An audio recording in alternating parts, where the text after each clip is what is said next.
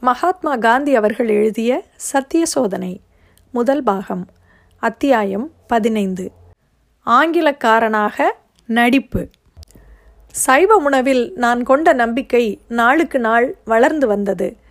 உணவு சம்பந்தமான ஆராய்ச்சி நூல்களை படிக்க வேண்டும் என்ற பசியை சால்ட்டின் புத்தகம் எனக்கு உண்டாக்கிற்று. சைவ உணவை பற்றி கிடைத்த புத்தகங்களையெல்லாம் வாங்கி படித்தேன்.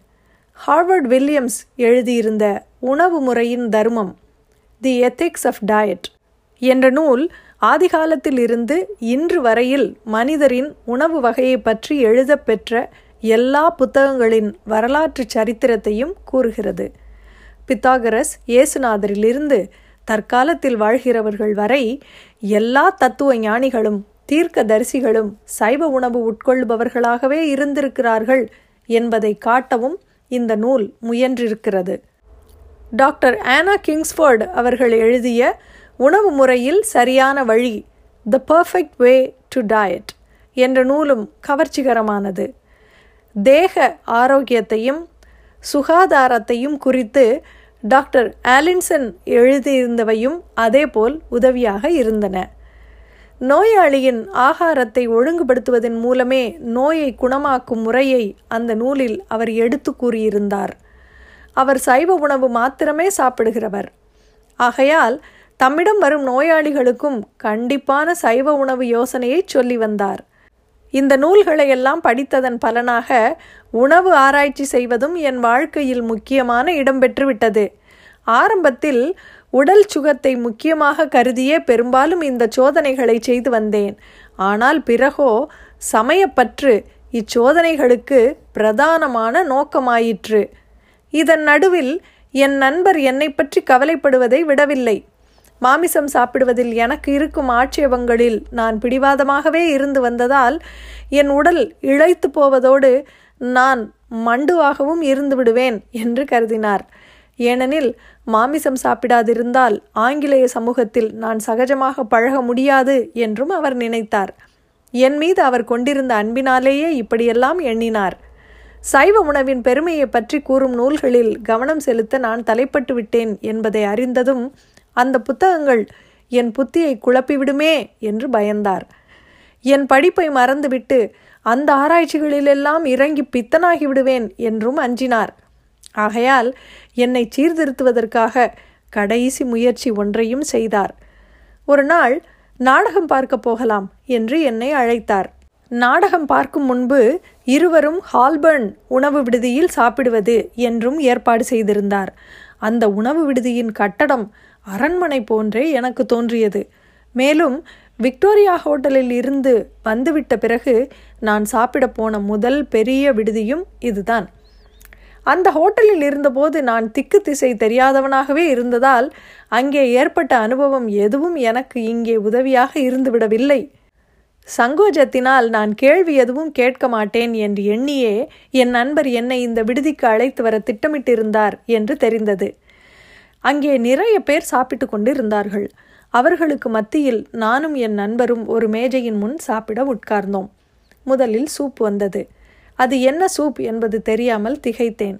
ஆனால் அதை பற்றி நண்பரிடம் கேட்கும் தைரியம் எனக்கு வரவில்லை. ஆகவே பரிமாறியவரை கூப்பிட்டேன். நண்பர் நிலைமையை கவனித்து கொண்டார். என்ன விஷயம்? என்று கடுமையாக கேட்டார். சூப் சைவ சூப் தானா? என்று விசாரிக்க விரும்பினேன் என்று அதிக தயக்கத்துடனேயே சொன்னேன். நாகரிகமான சமூகத்தில் பழகுவதற்கு நீர் கொஞ்சமும் தகுதியில்லாதவர் என்று அவர் ஆத்திரத்தோடு கூறினார்.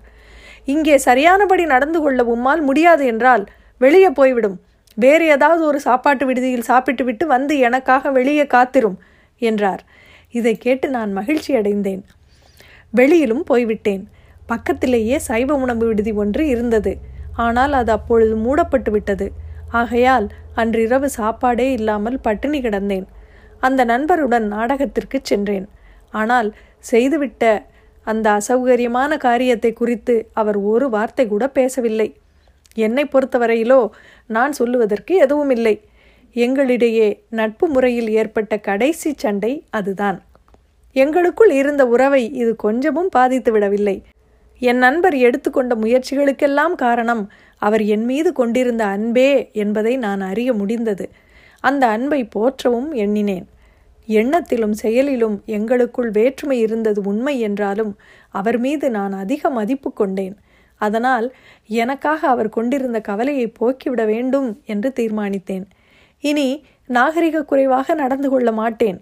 சைவ உணவு விரதம் கொண்டிருப்பதால் என்னிடம் இருந்த குறைக்கு ஈடு செய்ய நாகரிக சமூகத்திற்கு தகுதியான மற்ற காரியங்களையெல்லாம் அனுசரித்து நாகரிகமாக நடந்து கொள்பவன் ஆகிவிட்டேன் என்று அவருக்கு உறுதியளிக்க வேண்டும் என்பது என் முடிவு.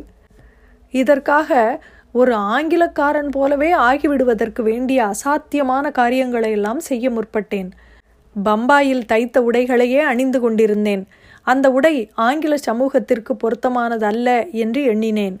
இராணுவ கடற்படை கடையில் புதிய உடை வாங்கினேன். பத்தொன்பது ஷில்லிங் விலையில் ஒரு சிம்னி பாட் தொப்பி வாங்கினேன். அந்த காலத்தில் அது மிகவும் அதிகமான விலை.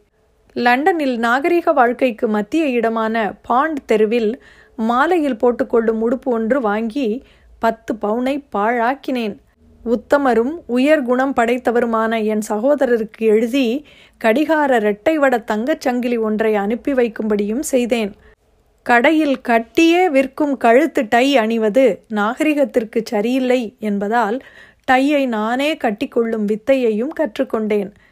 இந்தியாவில் குடும்ப நாவிதர் எனக்கு சவரம் செய்துவிடும்போது மாத்திரமே முகக்கண்ணாடியை பார்க்கும் ஆடம்பரம் எனக்கு அனுமதிக்கப்பட்டிருந்தது. இங்கோ ஒரு பெரிய கண்ணாடி முன்னால் நின்று என்னை பார்த்து கொள்வதிலும் டையை சரிபடுத்தி கொள்வதிலும் நாகரிகத்திற்கு ஏற்றாற்போல் தலைவாரி கொள்வதிலும் தினம் பத்து நிமிட நேரத்தை வீணாக்கினேன். என் தலைமுடி மிருதுவானதன்று. ஆகவே அதை சீவி சரியானபடி படிய வைப்பது தினமும் ஒரு போராட்டமாகிவிட்டது. ஒவ்வொரு முறையும் தலையில் தொப்பியை வைக்கும் போதும் எடுக்கும் போதும் தலைமுடியை சரிபார்க்க கை தானாகவே தலைக்கு போய்விடும். நாகரிக சமூகத்தினரின் நடுவே உட்கார்ந்திருக்கும் போது ஒவ்வொரு சமயமும் கை இதற்காக தலையில் வேலை செய்து கொண்டிருக்கும். மற்றொரு நாகரிக பழக்கத்தை பற்றியோ சொல்லவே வேண்டியதில்லை. நாகரிக தோற்றம் அளிப்பதற்கு இவ்வளவும் போதாதென்று ஒரு ஆங்கிலேயனாக ஆவதற்கு வேண்டியவை என கருதப்பட்ட மற்ற அம்சங்களிலும் கவனத்தை செலுத்தினேன். நடனம் ஆட கற்றுக்கொள்வதும் பிரெஞ்சு மொழி கற்பதும் பிரசங்க வன்மையும் ஓர் ஆங்கில ஆணுக்கு அவசியம் என்றார்கள். பிரெஞ்சு பக்கத்து நாடான பிரான்ஸ் நாட்டின் மொழி என்பது மாத்திரமல்ல. ஐரோப்பா கண்டத்தில் ஒரு நாட்டினர் மற்றொரு நாட்டினருடன் பேசுவதற்கு பொதுமொழியாகவும் அது இருந்தது. எனக்கு ஐரோப்பா கண்டம் முழுவதையும் சுற்றி பார்க்க வேண்டும் என்ற ஆசை. ஒரு நடன பயிற்சி வகுப்பில் சேர்ந்து நடனம் கற்றுக்கொள்வதென தீர்மானித்து சில மாதங்களுக்கு மூன்று பவுன் கட்டணமும் செலுத்தினேன். மூன்று வாரங்களில் இதில் ஆறு பாடங்களை கற்றிருப்பேன். ஆனால் தாளகதிக்கு ஏற்ப நடனமாடுவது என்பது என்னால் முடியவே இல்லை. பியானோ வாத்திய இசையை பின்பற்ற முடியாது போனதால் தாளத்தை அனுசரிக்கவும் இயலவில்லை. அப்படியான பிறகு என்ன செய்வது? ஒரு சந்நியாசி எலி உபத்திரவத்தை போக்க ஒரு பூனை வளர்த்தார் என்றும் பூனைக்கு பால் வேண்டுமே என்பதற்காக பிறகு ஒரு பசுவும் வளர்த்தார் என்றும் பசுவை கவனிக்க ஒரு ஆள் வைத்தார் என்றும் அப்புறம் சந்நியாசி ஒரு பெரிய குடும்பஸ்தர் ஆகிவிட்டார் என்றும் ஒரு கதையுண்டு. துறவியின் குடும்பம் வளர்ந்ததைப் போல என்னுடைய ஆசைகளும் வளர்ந்தன. மேல்நாட்டு சங்கீதத்தை ரசிக்க தெரிந்து கொள்வதற்காக நான் ஃபிடில் வாசிக்க கற்றுக்கொள்ள வேண்டும் என்று எண்ணினேன். ஆகவே மூன்று பவுன் கொடுத்து ஃபிடில் வாங்கினேன். அதை சொல்லிக் கொடுக்க அதைவிட அதிக தொகை கொடுத்தேன். பிரசங்க திறமை வர போதிப்பதற்காக மூன்றாவது ஆசிரியர் ஒருவரை பிடித்து அவருக்கு ஆரம்ப கட்டணமாக ஒரு ஷில்லிங் கொடுத்தேன். இதற்கு பாடப்புத்தகமாக பெல் எழுதிய ஸ்டாண்டர்ட் எலக்யூஷனிஸ்ட் என்ற புத்தகத்தை அவர் சிபாரிசு செய்தார். அதையும் வாங்கினேன். பிட்டின் பிரசங்கம் ஒன்றையும் படிக்கத் தொடங்கினேன். ஆனால் ஸ்ரீ பெல் என் காதில் எச்சரிக்கை மணியை அடித்தார். நான் விழித்து கொண்டு விட்டேன். வாழ்நாளெல்லாம் நான் இங்கிலாந்திலேயே இருக்கப் போவதில்லை என்பதை எனக்கு நானே சொல்லிக்கொண்டேன் அப்படி இருக்க பேச்சு வன்மையை கற்றுக்கொள்வதால் என்ன பயன்? அதோடு நாட்டியமாடுவது என்னை எப்படி ஒரு ஆங்கிலேயனாக ஆக்கிவிடும்? ஃபிடில் வாசிக்க நான் இந்தியாவிலும் கற்றுக்கொள்ளலாமே? நானோ மாணவன். ஆகவே என் படிப்பையே நான் கவனித்து கொண்டு போக வேண்டும். பாரிஸ்டர் ஆவதற்கு வேண்டிய தகுதியையே நான் அடைய வேண்டும். என்னுடைய ஒழுக்கம் என்னை ஒரு நல்ல மனிதனாக்கினால் அதுவே போதும். இல்லையானால் அந்த ஆசையை நான் விட்டுவிட வேண்டியதுதான். இவையும் இவை போன்ற எண்ணங்களும் என்னை பற்றி கொண்டன. பிரசங்க பயிற்சிக்காக நான் அமர்த்தி கொண்டிருந்த ஆசிரியருக்கு இந்த என் எண்ணங்களை எல்லாம் ஒரு கடிதத்தில் எழுதினேன். மேற்கொண்டு பாடல் கற்றுக்கொள்ள வராததற்கு மன்னிக்குமாறும் கேட்டுக்கொண்டேன். நான் கற்றுக்கொண்டதெல்லாம் இரண்டு மூன்று பாடங்களே இதேபோல் நடன ஆசிரியருக்கும் எழுதிவிட்டேன். ஃபிடில் வாத்தியாரிடம் நேரில் போய் வந்த விலைக்கு ஃபிடிலை விற்றுவிடுமாறு கேட்டுக்கொண்டேன். அந்த பெண்மணி என்னிடம் நட்புடன் பேசினாள். ஆகவே நான் தவறான வழியில் போய்க் கொண்டிருக்கிறேன் என்பதை உணர்ந்த விதத்தை அவரிடம் கூறினேன். முற்றும் உருமாறிவிட வேண்டும் என்பதில் நான் கொண்டிருந்த முடிவை ஏற்று அவர் என்னை உற்சாகப்படுத்தினார்.